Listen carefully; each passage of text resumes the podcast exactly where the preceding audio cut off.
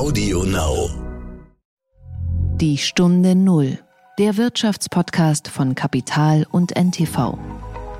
In diesem äh, Markt äh, geht es tatsächlich stark um Innovation. Man kann ja sagen, der Drahtesel, ich glaube, der ist inzwischen schon lange kein Drahtesel mehr. Das ist vielleicht ein Carbon-Bolide. In der Tat glauben wir daran, dass dieser Trend nachhaltig sein wird, wenn man Städte ansieht wie Paris oder London mit den Strukturprojekten. Ich glaube, das sind dann Veränderungen, da haben wir vielleicht zehn Jahre gewonnen im Umdenken nach vorne. Und ähm, man sieht natürlich auch, dass diese Konzepte angenommen werden. Also ich glaube auch die äh, Bürgerinnen und Bürger ähm, sind durchaus interessiert an diesen neuen Mobilitätsmöglichkeiten.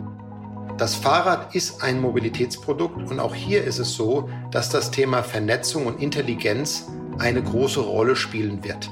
Und ähm, da geht es natürlich um die klassischen Themen wie beim Auto auf.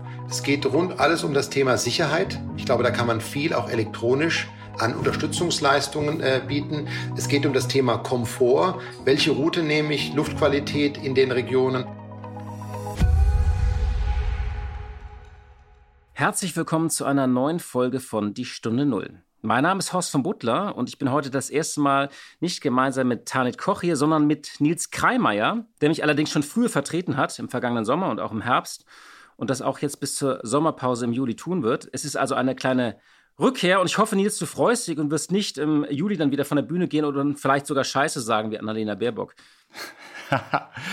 naja, das war schon großartig. Zumindest werde ich damit warten, bis das Mikro abgeschaltet ist. Anders als Baerbock, bei der das ja noch offen war und man das deswegen so deutlich gehört hat. Nein, ich freue mich total. Ich grüße alle und äh, im Ernst, ich freue mich sehr auf dieses Gastspiel hier. Ich weiß natürlich, dass man Tanil Koch eigentlich gar nicht ersetzen kann, aber ich werde mich bemühen. Naja, das wirst du schon gut schaffen. Du hast ja auch einen eigenen Podcast, äh, alles neu, also bist Podcast erfahren und ähm, vielleicht wird es ja auch gar kein Gastspiel. Wir machen jetzt erstmal weiter und gehen dann in sozusagen eine kreative Pause der Reflexion. Wir reden heute über Fahrräder. Wie bist du eigentlich oder wie kommst du eigentlich derzeit ins Büro?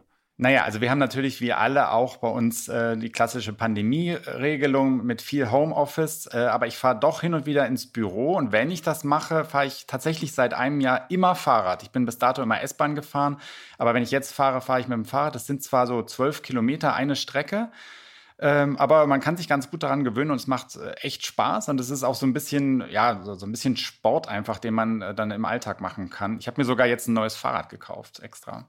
Damit liegst du im Trend und das Fahrrad kannst du auch weiter benutzen, im Gegensatz zu vielen Haustieren, wo jetzt die Menschen überlegen, was mache ich mit dem Haustier, was ich mir angeschafft habe. Denn die Deutschen kaufen wie verrückt Fahrräder. Im vergangenen Jahr wurden über 5 Millionen Fahrräder in Deutschland verkauft. Das war ein Plus von 17 Prozent und äh, sozusagen das Volumen, das gab es das letzte Mal vor 20 Jahren. Und vor allem E-Bikes boomen und damit ist auch der Umsatz mit Fahrrädern und E-Bikes auf knapp 6,5 Milliarden Euro gestiegen. Ein Plus von 60 Prozent war das. Wow, 60 Prozent. Und über diesen Superboom hast du ja mit jemandem gesprochen, nämlich mit einem sozusagen der Taktgeber dieser Branche. Armin Landgraf, das ist der Chef von Canyon Bicycles. Was hat dich denn da in dem Gespräch am meisten beeindruckt? Ja, also eine Zahl, die er nicht genannt hat, weil ich habe gefragt, wie weit geht eigentlich die Preisschraube nach oben. Da hat er gesagt, da ist die Grenze noch nicht erreicht. Aber ich habe auch erfahren, dass er unter anderem über 20 Fahrräder besitzt. Der heutige Werbepartner heißt Dell Technologies. Dell Technologies Experten helfen Unternehmen, die optimale End-to-End-IT-Lösung für ihr Business zu finden, zugeschnitten auf das jeweilige Bedürfnis und Budget. Mit ProSupport Plus bekommen Kunden außerdem einen direkten Zugang zu ProSupport-Technikern rund um die Uhr und einen Vor-Ort-Service am nächsten Arbeitstag. Und Dell Technologies bietet die Möglichkeit einer sofortigen Implementierung der IT-Lösung. Gezahlt wird später. Mehr Infos unter 0800 724 4869 oder online unter dell.de slash kmu beratung Der Gedanke zum Tag. Die Corona-Lage entspannt sich ja zusehends. Fast jeder Zweite ist einmal geimpft. 22 Millionen Menschen in Deutschland sogar zweimal und die Inzidenz ist jetzt oft einstellig und es gibt auch oft keine Neuinfektionen in manchen Landkreisen schon. Und umso lauter wird die Debatte um weitere Lockerungen. Im Fokus ist da natürlich besonders die Maskenpflicht. Und nun wird natürlich heftig debattiert. Zwei Bundesminister haben sich gemeldet, Christine Lambrecht von der SPD und Jens Spahn, CDU. Die haben so Vorstöße gewagt und haben gesagt, eigentlich müsste man jetzt über die Abschaffung diskutieren. Der bayerische Ministerpräsident Markus Söder aus dem Team Vorsicht, aber auch sein Amtskollege Stefan Weil in Niedersachsen waren sozusagen eher zurückhaltend und sagten, es dürfe jetzt nicht der Eindruck entstehen, äh, dass die Pandemie vorbei sei. Und natürlich hat sich auch Wolfgang Kubicki von der FDP zu Wort gemeldet und hat gesagt, naja, die juristischen Voraussetzungen sind nicht mehr gegeben und da müsste man halt neue schaffen. Wie schaust du auf die Debatte, Nils? Naja, also ich stehe ja normalerweise immer schon auf Seiten der Freiheit und finde, äh, sobald man äh, etwas abschaffen kann, was nicht mehr unbedingt notwendig ist, sollte man auch gucken, ob man das tun kann. Ich finde allerdings, dass diese ganze Debatte um die Maskenpflicht irgendwie so ein reines Symbolthema ist. Ich habe irgendwie das Gefühl, es gibt wichtigere Dinge, über die man derzeit reden könnte. Also zum Beispiel? Ja, also ich finde zum Beispiel, wenn, wenn wir ein richtiges Konzept dafür entwickeln äh, würden, wie es in den Schulen nach den großen Ferien weitergeht. Wir haben ja letztes Jahr das Gleiche gehabt. In, Im Sommer ist die Inzidenz runtergegangen. Da hat man das Gefühl gehabt, äh, man muss sich nicht darum kümmern, was in den Schulen passiert und dann stand man hinterher wieder Ochs vorm Tor. Und äh, ich, ich fände es ganz gut, wenn man sich ein bisschen darauf konzentrieren würde, wie es aussehen könnte, äh, äh, wie wieder Präsenzunterricht in den Schulen stattfinden kann. Das wäre für mich ein lohnendes Ziel. Finde ich viel wichtiger als dieses ganze Maskenthema. Ich vermute, die Lehrergewerkschaft wird sich erst so drei Tage vor Ferienende äh, wieder zu Wort melden und sagen, dass die Schulen überhaupt nicht vorbereitet sind für einen regulären Schulstart. Also da würde ich dir beipflichten. Ich hatte nämlich neulich eine ganz äh, interessante Szene. Da war so ein äh, Foto in der Zeitung äh, von, von Kindern auf einem chinesischen Schulhof, die Tauziehen machen. Und äh, da fragte mein Jüngster, was machen die denn da? Und ich habe gedacht, die spielen, spielen da Tauziehen, weißt du, wo so jeder an so einem, hast du doch früher auch gemacht auf dem Schulhof. Ja, ja ich weiß, was Tauziehen ist. Ja, nein, aber er fragte, ähm, dürfen die das? Es ist doch Corona. Und da wurde mir irgendwie nur so bewusst, dass die eben auch keine Normalität mehr in der Schule haben. Also das normale auf dem Schulhof spielen, das Fangen, äh, auch das gemeinsame Singen, was es in der Schule gibt. Also dieses Thema Gemeinschaft. Aber zurück zu den Masken. Ich finde da gerade in so, so neuralgischen ähm, Orten oder die viel auch gelitten haben, sollte man über Masken möglichst schnell reden. Ich würde dir zustimmen, es ist nicht der Hauptschauplatz, finde ich. Also das bleibt, glaube ich, einfach die Impfkampagne. Wir haben jetzt ja so einen kleinen Lieferengpass von Johnson Johnson. Das heißt, es kann noch mal so ein bisschen runtergehen mit den täglichen Impfungen. Und wir müssen einfach wissen, dass wir eine zweite Runde ab Herbst brauchen, wo alle geimpft werden müssen. Also diese Impfinfrastruktur, die muss einfach äh, am Laufen gehalten werden, nicht? Äh, bevor dann nach dem Sommerurlaub irgendwelche neuen Delta- oder Gamma-Varianten über unser Land hereinbrechen, die dann nach dem Urlaub importiert wurden. Die Stunde Null. Das Gespräch. Wir sprechen heute über Fahrräder. Früher wurden die einst mal Drahtesel genannt. Das ist so eine Metapher, die musste man mal rausstreichen, wenn man die in Zeitungen geschrieben hatte. Denn heute sind das ja oft hochdesignte oder wirklich auch e-motorisierte Lifestyle- und Luxusprodukte geworden. Und unser heutiger Gast, mit dem ich gesprochen habe, ist Armin Landgraf. Er ist der Chef von Canyon Bicycles. Er war früher in der Strategieberatung und hat dann 2015 die Geschäftsführung der Fahrradsparte der niederländischen PON-Gruppe übernommen. Zu der gehören Marken wie Focus, Union, Kalkhoff oder die Hollandradmarke Gazelle, der er zuletzt zu einem Revival verholfen hat. Ja, und 2019 wechselte Armin Landgraf dann zu Canyon Bicycles. Zuerst war er COO, also sozusagen für das operative Geschäft zuständig. Und im September 2019 hat er dann äh, endgültig die Nachfolge des Unternehmensgründers Roman Arnold angetreten als Chef, als CEO von dem Laden. Und Canyon Bicycles sitzt in Koblenz und die stellen Rennräder, Mountainbikes, Citybikes und Trekkingräder her. Sie kommen aber ursprünglich aus dem Rennsport. Der Vater von Roman Arnold, von dem Gründer, hat in den 80er Jahren bei Radrennen erstmal Zubehör verkauft. Und dann hat sein Sohn den ersten deutschen Fahrraddirektanbieter daraus gemacht und wirklich so eine Marke, die mit ihren Hightech-Rädern bekannt geworden ist und einer der großen Player heute im Radsportmarkt ist. Und Roman Arnold hat das Ganze mal auf diesen schönen Satz gebracht. Ich wollte der Michael Dell der Fahrräder werden. Michael Dell ist ja mit dem Direktvertrieb von Computern bekannt geworden. Man müsste mal so eine Serie daraus machen. Ich will der so und so von irgendwas werden. Naja, jedenfalls Canyon ist nicht dabei geblieben, äh, nur Rennräder zu verkaufen. Also Rennsport ist natürlich ein schönes Thema, aber auch ein Nischenthema, sondern sie sind dann auch weitergegangen, haben Mountainbikes verkauft und gehen jetzt auch immer mehr in den Bereich von so schicken Stadträdern und ziemlich hochpreisigen Rädern, die so als Statussymbole in der Stadt benutzt werden können. Also auch für Leute wie mich. Und sie verkaufen auch Räder mit E-Antrieb. Das ist wiederum nichts für mich. Ich fahre nicht so gerne mit Elektroantrieb, aber das ist ein anderes Thema. Das blieb jedenfalls alles im Online-Direktvertrieb was ja relativ revolutionär war in dieser Branche, in der viel äh, bis dato stationär verkauft worden ist. Und äh, sie haben im Grunde genommen mit diesem Konzept die Spielregeln der Branche auch komplett verändert. Viele Händler weigern sich bis heute, Canyon-Bikes zu reparieren, weil sie einfach äh, sauer sind über diesen, dieses Modell des Direktvertriebs.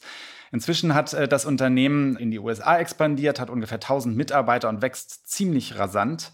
2020, also letztes Jahr, hatten sie einen Umsatz von 415 Millionen Euro. Das waren 37 Prozent mehr als im Vorjahr.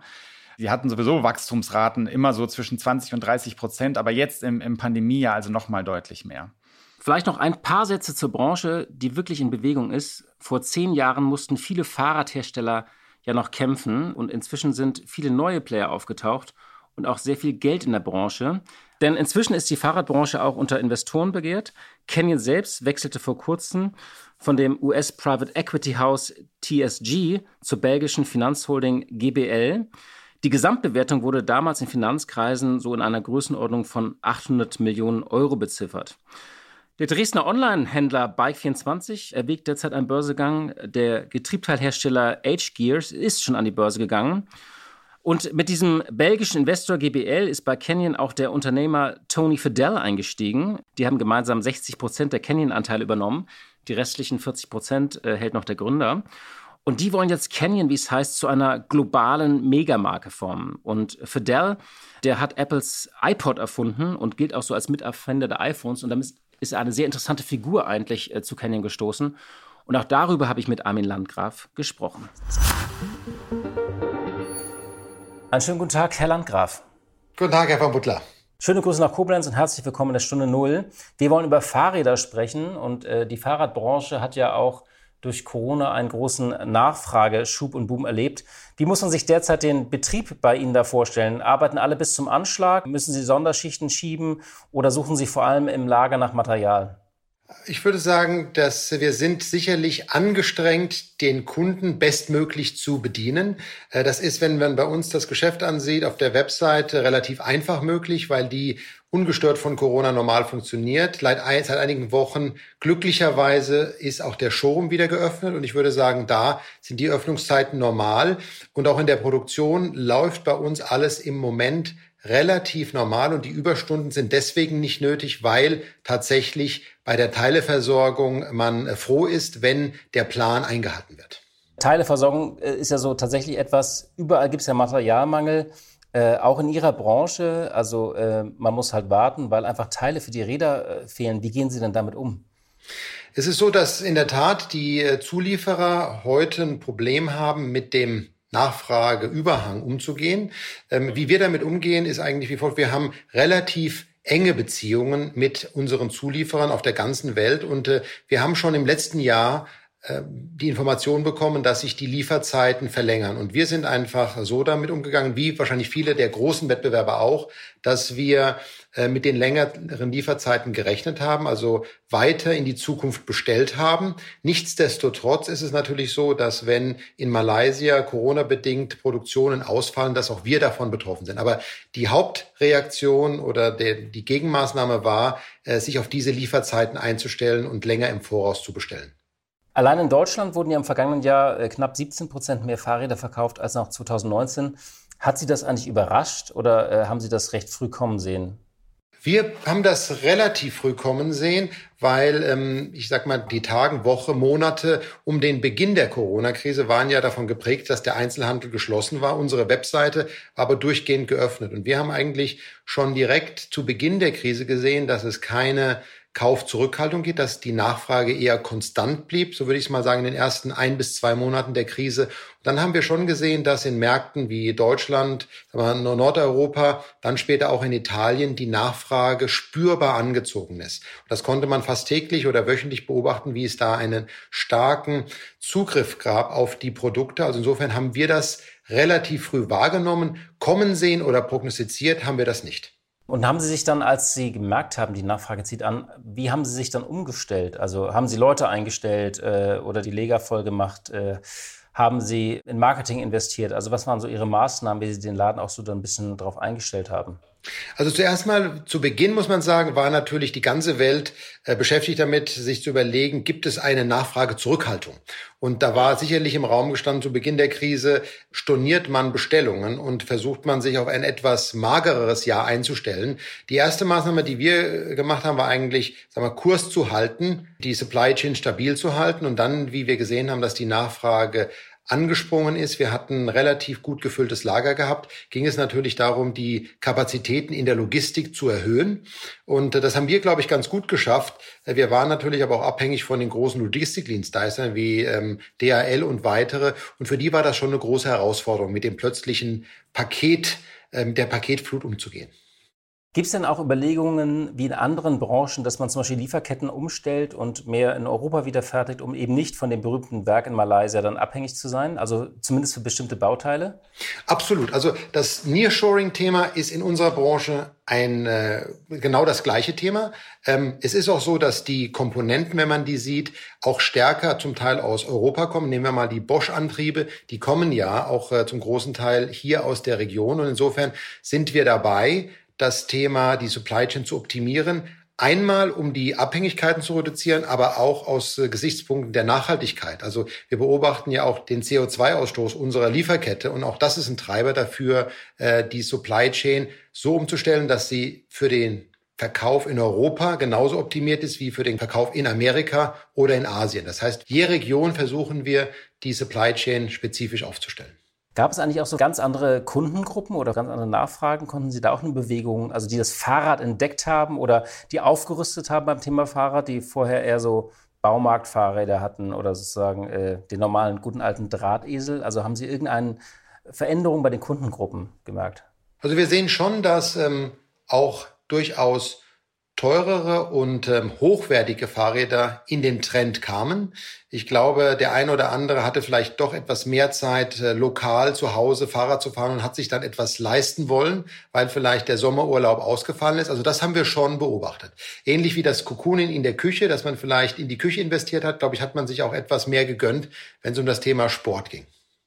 Haben Sie sich eigentlich was gegönnt? Ich gönne mir jedes Jahr, wenn ich zugebe, ein bis zwei Fahrräder. Also insofern hat sich der Trend leider nicht verstärkt. Der ist gleich geblieben.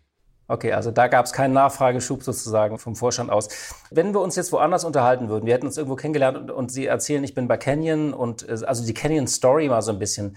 Wie würden Sie mir erzählen, was Canyon ist und macht und was es vor allem ausmacht, was dieses Unternehmen besonders macht in dieser Fahrradbranche? Also Canyon ist äh, von Anfang an gegründet worden von dem Roman Arnold mit einer großen Leidenschaft für das Fahrrad, ich würde mal sagen für das Rennrad und für ein Sportgerät, äh, das gebaut und entwickelt wurde für Höchstleistungen. Und in diesem äh, Markt äh, geht es tatsächlich stark um Innovation. Man kann ja sagen, der Drahtesel, ich glaube, der ist inzwischen schon lange kein Drahtesel mehr. Das ist vielleicht ein Carbon-Bolide, so würde ich es beschreiben. Und äh, Canyon ist ganz tief verwurzelt in dem Thema Sport, Hochleistung, Innovation, aber auch Design. Wenn Sie unsere Fahrräder ansehen, werden Sie sehen, dass da eine Design eine große Rolle spielt. Und ich glaube, wir haben das Thema Design vielleicht auch früher aufgegriffen wie viele andere Wettbewerber. Und so kann man bei uns auch eine Linie erkennen.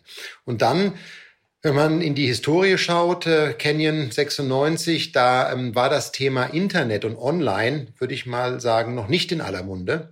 Und äh, Canyon ist groß geworden äh, mit einem Vertriebsmodell, was heute sehr stark en vogue ist, äh, was Canyon aber über einen langen Zeitraum optimiert hat. Also wir sind da in der Garage, wie man das so schön sagt. In Silicon Valley würde man wahrscheinlich sagen, das ist so ein klassischer Internet-Startup aus der Garage. Ähm, das ist hier auch so gewesen, mit einer großen Leidenschaft für das Produkt und mit einem ähm, großen Leidenschaft, diesen Online-Vertriebsweg für den Kunden so komfortabel wie möglich zu gestalten. Also insofern ist es ein Internetunternehmen mit einem Hightech-Produkt. Okay, also Design und Direktbestellung, das sind sozusagen die beiden USPs, die Canon hat, ne? Mit dieser Direktbestellung kommt, geht natürlich einher, dass äh, das Produkt ein besseres Preis-Leistungs-Verhältnis hat. Und äh, wir sind tatsächlich, wenn man sich die Disziplinen anschaut, Mountainbike, Triathlon, Rennrad, äh, Gravel ist die neue Disziplin, aber auch die neuen E-Mountainbike-Rennen, die es gericht. In all diesen Disziplinen sind wir eigentlich auch mit Top-Fahrern im Peloton unterwegs. Sie sind irre gewachsen, Ihr Unternehmen, äh, die vergangenen äh, Jahre mit Wachstumsraten äh, von 20 oder 30 Prozent oder auch darüber.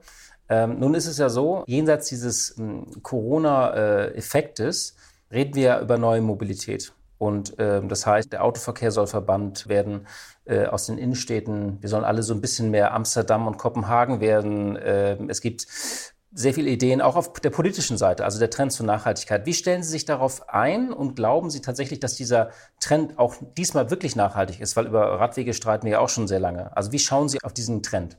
In der Tat ähm, glauben wir daran, dass dieser Trend nachhaltig sein wird, wenn man Städte ansieht wie Paris oder London mit den Strukturprojekten. Ich glaube, das sind dann Veränderungen, da haben wir vielleicht zehn Jahre gewonnen im Umdenken nach vorne.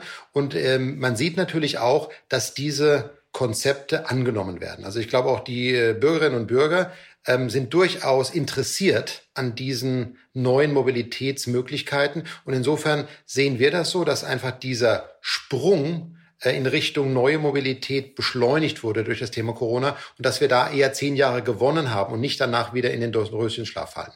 Wie stellen wir uns darauf ein? Ähm, wir verstärken sehr stark unsere Entwicklungsteams in dem Bereich urban, äh, urbane Mobilität äh, und tun das, indem wir neue Leute an Bord holen und nicht, indem wir vielleicht Experten aus dem Rennrad, Mountainbike-Bereich rüberziehen. Also wir fahren unsere Aktivitäten in den klassischen Bereichen nicht zurück, aber wir bauen das Thema urban, urbane Mobilität und entsprechende Produkte für diese äh, ja, Nutzer stark aus. Wie sieht denn aber die Infrastruktur tatsächlich aus? Haben Sie da so eine Vision? Also ist es dann so, dass tatsächlich alle großen Straßen haben diese Fahrradwege, die man jetzt hier und da sieht, äh, auch teilweise farbige Fahrradwege, damit man es deutlich sieht, in rot und grünen Streifen? Hat man äh, auch umfassende Ladeinfrastruktur für die ganzen äh, E-Bikes? Also was ist da Ihre Erwartung? Also ich glaube, auch die Luftqualitätsmessung in den Städten, all diese Beobachtungspunkte, KPIs, wie das so schön neudeutsch heißt, fordern ja von den Städten eigentlich in ganz Europa und eigentlich auch in Amerika, dass etwas getan wird, um die ähm, Lebensqualität zu erhöhen. Und ich glaube, das Fahrrad und das Thema Commuting mit dem Fahrrad ist ein großer Treiber. Es, es erhöht die Lebensqualität in der Stadt und es beruhigt die Zonen, in denen das Fahrrad wirklich stark genutzt wird. Also insofern gehen wir schon davon aus, dass das Fahrrad sehr stark unterstützt wird durch Infrastrukturprojekte. Und was das Thema Ladeinfrastruktur angeht, was ja für das Auto durchaus eine Herausforderung ist, würden wir sagen, das wird für das Fahrrad kaum eine Herausforderung sein. Also das klassische E-Bike wird äh, locker die Strecke zum Büro und zurück nach Hause schaffen, ohne eine Ladung. Dann kann es zu Hause an der normalen 220 Volt Steckdose geladen werden. Also insofern dieser Hemmschuh Ladeinfrastruktur, den sehe ich eigentlich nicht. Insofern ist ausschließlich die Infrastruktur in der Stadt das Thema. Und da würde ich sagen, haben die Städte gelernt, wie groß der Vorteil ist, den sie haben, wenn sie da mitziehen. Und ich komme ja selbst aus einer Region, wo vielleicht die ein oder andere Stadt noch nicht ganz so weit ist. Und da entsteht schon ein Handlungsdruck. Ist Ihre Branche eigentlich auch im Austausch mit Kommunen und Städten? Also äh, tauscht man sich da aus oder sind das einfach getrennte Welten, die müssen die Infrastruktur planen und Sie praktisch die Produkte liefern? Wir sind bemüht, uns stärker auszutauschen. Also ich würde sagen, da haben wir auch noch einige Hausaufgaben zu tun auf Seiten der Branche. Wir stimmen uns stärker ab, wir versuchen uns stärker zu engagieren, aber da glaube ich, ist auf beiden Seiten Handlungsbedarf. Da würde ich uns nicht ausnehmen, dass wir auch dort uns stärker einbringen können. Okay, also ist ausbaufähig, äh, nehme ich mal mit. Sie haben ein Future Mobility Konzept äh, vorgelegt auch. Also Sie tun da auch selbst was. Können Sie mal erzählen, was dahinter ist? Das läuft ja also unter verschiedenen Überschriften. Ist ein neues Produkt, ein Hybrid soll es sein. Manche schreiben einen Angriff auf den Kleinwagen. Können Sie mal ganz kurz die Idee dahinter erläutern? Ähm, wir haben ein sehr motiviertes Entwicklungsteam in allen Bereichen und äh, äh, man kann sagen, genauso wie die, das Team im Triathlon versucht, das Fahrrad noch windschnittiger zu machen, ist das äh, Team im urbanen Bereich mit dem Konzept, ich würde mal sagen, weit über das klassische Fahrrad hinausgegangen. Und ich glaube, von der Konzeptidee haben wir ein wahnsinnig positives Feedback bekommen. Ähnlich wie die Autobranche, die stellt ja immer wieder Prototypen vor, um auch ein bisschen das Marktfeedback zu testen. Das war auch bei uns die Idee. Es kam aus der Entwicklungsabteilung. Die Idee war, hat uns auch so gut gefallen, dass man gesagt hat, okay, das pilotieren wir mal, machen wir ein bisschen hand, also mal greifbarer. Und in der Tat sehen wir, dass diese Kombination aus leichtem Fahrzeug bis 60 Stundenkilometer, das aber auch auf einem Fahrradweg fahren darf, weil es über äh, Geolocating in der Lage ist zu erkennen, hier darf ich nur noch 25 kmh fahren und damit ein Mobilitätsangebot ist, was auch im Regen oder im Winter gut funktioniert, wenn vielleicht der klassische ähm, Commuter in Frankfurt oder München überlegen würde, auf das Fahrrad zu steigen. Ähm, das war der, die Triebfeder und wir müssen sagen, das Feedback war so positiv, dass wir uns das in jedem Falle näher anschauen müssen. Also das soll äh, aus den Prototypen irgendwann auch marktreif werden und dann in Serie gehen, oder? Ja, da sind wir gerade in der Prüfung, so würde ich das sagen. Und in der Tat, es gibt natürlich, also auch bei, was die Infrastruktur angeht, auch das Fahrzeug braucht eine gewisse Infrastruktur, damit es gut funktioniert. In Amsterdam würde das fantastisch funktionieren. Ähm, in einigen Städten ist vielleicht die Struktur noch nicht so da. Aber ja, wir schauen uns das sehr intensiv an, auch mit Partnern. Okay. Und der Begriff Liege E-Bike, ist das sozusagen, kommt das dem nahe oder ist das so ein bisschen verkürzt dargestellt? Also das wäre vielleicht verkürzt dargestellt. Okay, so hatte ich es auch gelesen. Ähm, äh, also es ist ein, auf jeden Fall ein Hybrid. Vielleicht aber insgesamt zu Innovationen. Also die großen Innovationen in der Fahrradbranche waren ja ähm, die hydraulische Bremse und die elektrische Schaltung. Natürlich E-Bikes haben Sie auch erwähnt, aber was sehen Sie denn als weitere große Innovationen bei Fahrrädern? Was ist eigentlich sozusagen das nächste, was da noch kommt? Geht es da um das, was Sie gesagt haben? Geht es um Geschwindigkeit? Geht es da um äh, Features? Geht es da um Vernetzung? Also was haben Sie da noch so ähm, an, an großen Innovationen vor sich? Gut, da muss ich ein bisschen aufpassen, dass ich nicht zu viel aus dem Nähkästchen blaue. Ja, dass Sie mir jetzt nicht sozusagen aus Ihrer Entwicklungsabteilung was Geheimnis verraten, das weiß ich schon. Aber können Sie auch machen. Aber nein, aber so, es tut sich ja bestimmt was sozusagen. Da, die Fahrradbranche bleibt ja nicht stehen. Absolut. Und was ich vielleicht, wenn ich ein bisschen, sag mal, abstrakter darüber spreche, ich, ich glaube, ein Auto muss heute stark vernetzt werden. Ich habe gesehen in einer der letzten Studien, dass äh, Experten davon ausgehen, dass beim Auto der Elektronikanteil, was die Wertschöpfung angeht, in die Richtung von 50 Prozent geht, von 30 auf 50 Prozent steigt. Ich weiß noch, wie ich zum ersten Mal ähm, mir das Thema im Fahrzeug angestellt vor circa 20 Jahren, da war der Elektronikanteil bei großen Luxusfahrzeugen bei vielleicht 5 bis 10 Prozent. Das ist jetzt in Zukunft fast 50 Prozent. Das Fahrrad ist ein Mobilitätsprodukt und auch hier ist es so, dass das Thema Vernetzung und Intelligenz eine große Rolle spielen wird.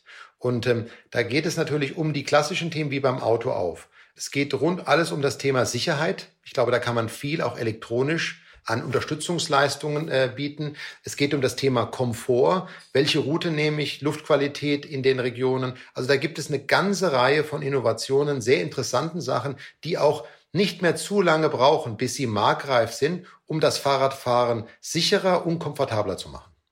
Aber was heißt das denn konkret? Also können Sie mir das mal so ein bisschen plastischer äh, beschreiben? Was könnte das heißen? Das könnte heißen, dass Sie, nämlich mal diese neue Arbeitswelt, in der Vergangenheit hat ein Mitarbeiter möglicherweise von 8 bis 14, 16 Uhr gearbeitet und 8 Uhr war der Bürobeginn. Ich glaube, heute sind ja die Arbeitszeiten sehr viel flexibler und vielleicht schlägt Ihnen das Fahrrad vor, wenn Sie nicht um 8, sondern erst um Viertel vor neun losfahren, fahren Sie ohne Regen, also fahren Sie im Trockenen. Und wenn Sie am Nachmittag nach Hause fahren, gibt es vielleicht auch einen Hinweis, dass Sie eine Viertelstunde früher aufbrechen sollten, dann kommen Sie trocken nach Hause. Also die ähm, solche intelligenten Vorschläge kann Ihnen das Fahrrad machen. Auch was für Sie vielleicht als äh, Elternteil wichtig ist, was ist die sicherste Route, um in die Schule zu kommen oder zur Universität. Da gibt's auch große Unterschiede. Heute fährt man in der Regel wahrscheinlich die Route, die man kennt, die man sich irgendwie angewöhnt hat. Was ist die sicherste? Das ist, glaube ich, schon eine interessantere Frage, die das Fahrrad für Sie in Zukunft beantworten kann. Aber ob es regnet, kann mir das nicht mein Handy schon sagen? Oder warum muss das Fahrrad mir das vorschlagen? Das habe ich nicht ganz verstanden. Nein, das ist sicherlich so. Das können Sie auch auf dem Handy nachsehen. Äh, absolut. Also insofern ist das keine, in der Form ist es nicht ein neues Produkt.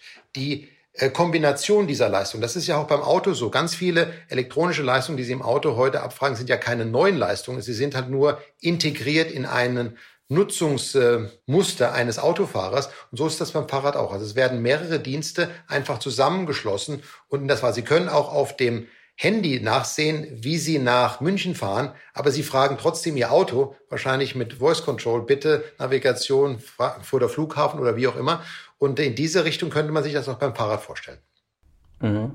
Es spielt das Thema Daten und Sensoren auch noch eine Rolle. Also gerade bei Autos gibt es ja eine Fülle von Sensoren. Also äh, gibt es da auch mehr Sensoren, zum Beispiel in den Fahrradreifen oder so äh, oder in den Griffen, die mir meinen Puls oder irgendwas anderes überwachen? Absolut, das ist, was ich meinte. Heute im Auto das Auto weist sie darauf hin, wenn der äh, Reifendruck zu gering ist und wenn es ein Risiko ist, auf der Autobahn zu schnell zu fahren. Und sie verlassen sich eigentlich darauf, dass das Fahrzeug sie darauf hinweist, wenn Reifendruck nicht stimmt, vielleicht eine Tür nicht verschlossen ist. Äh, sie sehen, wenn die in den Rückspiegel gucken, ob ein Fahrzeug im toten Winkel ist. Das sind ja alles elektronische Feature, die heute das Fahren sicherer machen. Wenn Sie sich ein Fahrrad heute ansehen, dann entbehrt es all dieser Schutzmaßnahmen, die man dem Fahrradfahrer ja, anbieten könnte. Und ich glaube, das wird in der Zukunft anders sein. Hm. Vielleicht da jetzt auch nochmal nachgefragt, es hat ja dazu geführt, in den letzten 10 bis 15 Jahren dieser Buben und die Aufrüstung im Fahrradbereich, dass tatsächlich auch an der Preisschraube gedreht wurde. Also das heißt, ein Fahrrad kostet heute immer eigentlich so fast so einige tausend Euro. Gibt es da eigentlich eine Schmerzgrenze irgendwann? Also ich würde sagen, nach oben ist ähm, immer noch Luft, so würde ich es beschreiben, weil das Fahrzeug und das Fahrrad immer mehr zum Lifestyle-Produkt wird. Und ähm, da würde ich sagen, da gibt es auch noch eine Menge Innovationen, die man reinpacken kann. Also ich würde sagen, es wird nicht, also ich sehe jetzt nicht diese Schmerzgrenze nach oben. Was ich aber schon sehe, ist, dass wenn wir die Massen erreichen wollen, dass man attraktive Produkte mit ausreichender Reichweite, interessanten Komfortfeature zu einem anderen Preispunkt anbieten muss. Und ich glaube, eine ganz gute Parallele ist vielleicht das Thema SUV, diese Sports Utility Vehicles. Wenn ich das richtig gelesen habe, hat Deutschland im letzten oder vorletzten Jahr so eine Penetration erreicht von 50 Prozent. 50 Prozent der Fahrzeuge waren SUVs.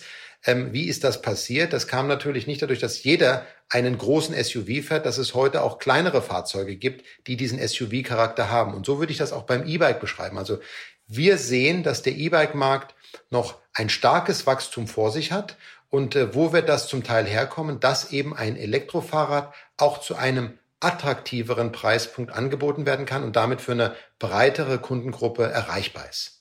Wer ist denn Ihr Wettbewerber eigentlich oder Ihr Hauptwettbewerber?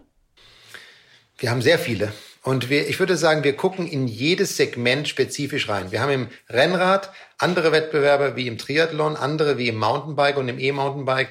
Und es sind wieder andere im urbanen oder i-urbanen Bereich. Also wir haben eine ganz spezifisches Set an strategischen und taktischen Wettbewerbern je Segment. Okay, das war jetzt sehr diplomatisch, aber auf wen schauen Sie so am meisten? Wir schauen eigentlich auf die Marktführer je Segment. Also wenn ich jetzt das Thema äh, Rennrad nehme, nur als Beispiel, dann ist ein Wettbewerb für uns genauso eine Nischenmarke wie ein Pinarello, wie ein Specialized, ein ganz großer Player. Wenn wir über das Thema urban nachdenken, dann kann es auch ein großer Player sein wie Specialized oder es kann eine lokale Marke aus Darmstadt sein wie Ries und Müller. Also insofern, wir schauen da sehr genau hin und das sind zum Teil sehr lokale starke Spieler. In Deutschland haben wir viele innovative und gute Fahrradwettbewerber. Das freut uns eigentlich auch, weil ich denke, das Thema Deutschland oder für Deutschland ist das Fahrrad hoffentlich genauso ein Innovations- und äh, Jobmotor, wie das das Auto war in den letzten Dekaden. Also insofern schauen wir da wirklich ganz genau hin in jedem Segment. Und wie gesagt, das ist ein großer Player wie ein Specialized oder Track genauso wie ein lokaler Player, der ein sehr interessantes Produkt anbietet. Wenn das so ein wichtiges Produkt für den Standort ist, dann müsste das natürlich auch irgendwann hier produziert werden, so wie wir ja Autos hier hergestellt haben. Das wäre dann der nächste Schritt. Vielleicht nochmal zu dem Unternehmen. Ich hatte ja gesagt, dass Sie sehr gewachsen waren die letzten Jahre und mit Wachstum geht ja manchmal auch so neue Herausforderungen. Das umschreibt man also mit Wachstumsschmerzen. Also zum Beispiel, Sie haben neue Kundengruppen, die mehr Service erwarten, äh, als es jetzt sozusagen so die klassische Klientel ähm, eigentlich gewöhnt war. Äh, und viele Händler lehnen ja bis heute Reparaturen von Direktversendern ab, auch von Canyon-Rädern. Wie gehen Sie damit um? Also, dass Sie ähm, einfach äh, neue Kunden erreichen, die Service haben wollen. Wie stellen Sie sich darauf ein? Genau, also es ist so, dass wir schon sehen, viele Kunden, bei denen das abgelehnt wird, das weiß ich gar nicht. Ich glaube, was wir sehen ist, dass heute in der aktuellen Zeit der Handel, sagen wir mal, mit der Kapazität, Reparaturkapazität nicht so leicht umgehen kann. Und ich glaube, dass das Thema Servicequalität in Summe eine Herausforderung ist. Ähm, wir haben einen Service, der nennt sich Bike Repair, wo wir natürlich auch unsere Kunden online darüber informieren, welche Händler für sie äh, in der Nähe eine Reparatur für ein Canyon-Fahrrad durchführen können. Also insofern sind wir dabei. Aber wir gehen noch deutlich darüber hinaus. Ich glaube, das Thema Service in Zukunft wird auch eine starke digitale Komponente enthalten. Das heißt, wenn ich jetzt ein, nehme ich mal das Thema Ersatzteil, der ein oder andere ist durchaus interessiert daran, vielleicht das, das Teil selbst auszutauschen. Das heißt, die Bestellbarkeit von Ersatzteilen über unsere digitalen Kanal Website werden wir verstärken. Wir werden noch stärker mit lokalen Händlern zusammenarbeiten. Und es gibt ja auch neue Anbieter, die Mobile Service anbieten, die alle branchenübergreifend oder markenübergreifend den Service anbieten. Ganz interessante Entwicklung, glaube ich, die auch eine große Zukunft hat. Und diese Player sind sehr interessiert daran, mit uns zusammenzuarbeiten, also dass sie ihr Fahrrad nicht mehr zum Handel bringen müssen, wenn sie nicht wollen, sondern auch eine sozusagen zu Hause vor Ort Reparatur buchen können. Können Sie sich vorstellen, also viele der äh, ursprünglichen Internetplayer haben ja wieder mehr Filialen dann auch aufgemacht. Das Phänomen kennt man ja von Amazon unter anderem. Äh, denken Sie auch darüber nach, äh, tatsächlich eigene Filialen wieder zu öffnen? Das ist äh, sicherlich ein sehr guter Rat, darüber nachzudenken. Und das tun wir. okay, vielleicht noch so ein bisschen zur weiteren Expansion. Sie haben ja einen belgischen Finanzinvestor, der die Anteile übernommen hat. Und damit kam auch eine sehr interessante Figur in Ihr Unternehmen, und zwar äh, Tony Fadell. Der war bei Apple, gilt so als Erfinder des iPods und Miterfinder des iPhones. Wie macht sich denn ähm, dieser Markenstratege äh, und Designstratege schon im Alltag bemerkbar? Also ähm, auch Sie jetzt sozusagen im Operativen. Also wie ist Ihr Kontakt? Können Sie es mal beschreiben? Wie ist sein täglicher Einfluss? Telefonieren Sie mit ihm? Gibt es Schalten? Welche Impulse hat das schon in das Unternehmen gebracht? Also ich würde es so beschreiben, es ist sehr intensiv und ich glaube in der Tat, dass wir stark davon profitieren, dass wir jemanden ganz nah an unserem Unternehmen haben, der über das Thema Fahrrad und Mobilität wirklich anders nachdenkt. Also da kommen eine Menge äh, Impulse, wo man vielleicht erst mal zweimal drüber nachdenkt und zu sagen, okay, kann das die Zukunft sein und wie wird das aussehen? Und ich glaube, wir haben jetzt jemanden an Bord mit tatsächlich äh, nicht nur Apple, auch Nest, mit der Erfahrung, wie man digitale Ökosysteme aufbauen kann, die für den Kunden einen vielleicht ganz neuen und äh, wahrnehmbar besseren Ownership Experience kreieren. Also insofern ist das äh, sehr intensiv. Das ist äh, wöchentlich, ähm, sind wir mehrfach im Austausch und äh, unser Investitionsfokus verändert sich auch deutlich. Wir müssen natürlich auch, sagen wir, jede Innovation muss gestützt sein von vielen Talenten, die das umsetzen. Das heißt, was das Onboarding angeht von neuen Mitarbeitern, ähm, da haben wir jetzt auch einen neuen Fokus aufgenommen, sozusagen sehr positiv. Und äh, das braucht natürlich Budget und dafür stellen wir Budget zur Verfügung. Also insofern schauen wir in eine neue Richtung. Ich glaube, wir denken schneller darüber nach, was möglich ist und wir bekommen eine Menge kreative Impulse, die ähm, sehr viel Praxisnähe haben. War er schon in Koblenz oder ging das wegen Corona nicht? Doch, er war schon in Koblenz, aber natürlich sind wir alle vorschriftsmäßig getestet und äh, zu den Zeiten, wo man auch nur 24 Stunden im Land sein durfte, war auch der Toni Verdell nur 24 Stunden in Deutschland. Aber er war schon mehrfach hier in Koblenz, ja. So. Und äh, ich muss mir vorstellen, so jede Woche, wenn er dann sich äh, zuschaltet, dann gibt es so ein Feuerwerk an Ideen, äh, was man alles machen könnte. Oder können Sie mal so ein Beispiel nennen, was für eine Idee er einbringt? Äh, weil wenn es heißt, der kommt, um so eine globale Megamarke zu formen, äh, ein Ökosystem, das Ganze wahrscheinlich seamless auch noch, das sind ja erstmal Schlagworte. Was konkret, was ist so eine konkrete Idee, die er eingebracht hat, damit ich das so ein bisschen verstehen kann? Da will ich jetzt tatsächlich sagen wir mal doch abstrakt bleiben wollen. Aber was ich sagen will, ist, es sind nicht jede Woche neue Ideen. Es war zu Beginn, sagen wir mal, eine Denkrichtung und ein, sagen wir mal, Bündel an, wie würde ich es sagen, äh, Features oder Produkteigenschaften, die wir besprochen haben, die wir im Moment detaillieren. Also es geht nicht darum, zahlreiche neue Ideen. Ich glaube, es ist darum, wenn wir Geschwindigkeit aufnehmen müssen, müssen wir in der Lage sein, schnell ein klares Bild zu entwickeln, wo wir hinwollen. Ich glaube, das haben wir sehr schnell entwickelt. Da bin ich auch sehr froh und dankbar, dass sich der Tony Fidel so viel Zeit genommen hat für uns, weil ich glaube, er hat einige Investments, also zahlreiche Investments und äh, da ist es immer so ein bisschen, wer kriegt, äh, sagen wir, die Zeit und ich glaube, wir haben relativ viel Zeit miteinander verbracht und äh, relativ viel Hilfestellung bekommen, nicht unzusammenhängende Ideen einzeln in die Organisation zu bringen, sondern eher ein Ideenbündel aus, sagen wir, zu schärfen, gemeinsam zu schärfen und jetzt in die Umsetzung zu tragen. Ähm, wir kommen gegen, äh, zum Schluss unseres Gesprächs vielleicht noch mal eine Frage an Sie. Sie äh, kommen ja von Europas zweitgrößten Fahrradhersteller äh, PON mit Marken wie Focus, Union, Kalkoff oder der Holland-Radmarke Gazelle. Was ist der Unterschied sozusagen für Sie persönlich jetzt in der Kultur und Arbeitsweise, jetzt seitdem Sie bei Canyon sind? Also ich glaube, man kann sagen, dieser Begriff High Growth Company, das ist, würde ich sagen, wir sind äh, oder man ist bei PON durchaus stark gewachsen, auch durch Merger and Acquisitions. Ich glaube, hier ist der große Unterschied, wir wachsen unheimlich stark, sehr konstant über sehr viele Jahre organisch. Und wie Sie schon am Anfang gesagt haben, ist, da muss das Unternehmen sich entwickeln und die Mitarbeiter und die Führungsstrukturen die Prozesse sich entwickeln. Also der große Unterschied ist hier, Wir haben ausreichend Ideen, um sozusagen organisch zu wachsen. Wir brauchen keine äh, Zukäufe, um das zu realisieren. Und ich würde sagen, man hat schon das Gefühl, ich hatte das am Anfang mal gesagt, wenn Coblex in Silicon Valley liege, würde ich sagen, wären wir genau, sagen wir, im Kern dessen, wo man sagt, das ist eigentlich so eine hippe, moderne, sehr zukunftsorientierte Company. Und das ist eigentlich der große Unterschied. Also wir haben dieses irre Wachstum, wir haben ein Geschäftsmodell, das ähm, das Thema Online-Internet ähm, im Herzen trägt und das macht die Sache unheimlich spannend und dynamisch. Da vielleicht nochmal nachgefragt, Sie haben Silicon Valley genannt. Tatsächlich ist ja die Fahrradbranche etwas, wo derzeit sehr viel Geld reingeht. Also Finanzinvestoren kaufen sich Anteile. Es gibt äh, Börsengänge des Dresdner äh, Online-Händlers Bike24 erwägt einen Börsengang. Andere sind schon an die Börse gegangen. Wie schauen Sie eigentlich auf diese Entwicklung, dass eigentlich doch auf eine recht traditionelle Branche plötzlich so viel Geld fließt, als ob es äh, überall nur Tech-Companies sind, wo es um, äh, ja, was man sonst nur so von, von, von Google oder Facebook oder anderen Tech-Themen äh, kennt? Wir freuen uns eigentlich darüber. Ich glaube, die Aufmerksamkeit tut uns gut, ist auch richtig, äh, ermöglicht uns auch, wobei ich nicht sagen kann, dass es in der Vergangenheit nicht geglückt ist, auch Top-Talente von anderen Playern, also von ganz anderen Unternehmen abzuwerben. Und äh, ich glaube, das passt schon gut in den Trend der Zeit. Wie gesagt, das Thema Internet of Things, IoT, wird für das Produkt eine große Rolle spielen in Zukunft. Ich glaube, das Produkt ist ein sehr nachhaltiges Produkt. Es passt zu dem Thema Mobilität und äh, Health und Lifestyle. Also insofern kann ich das gut verstehen. Wir sehen natürlich auch, dass der ein oder andere neue Wettbewerber am Markt erscheint.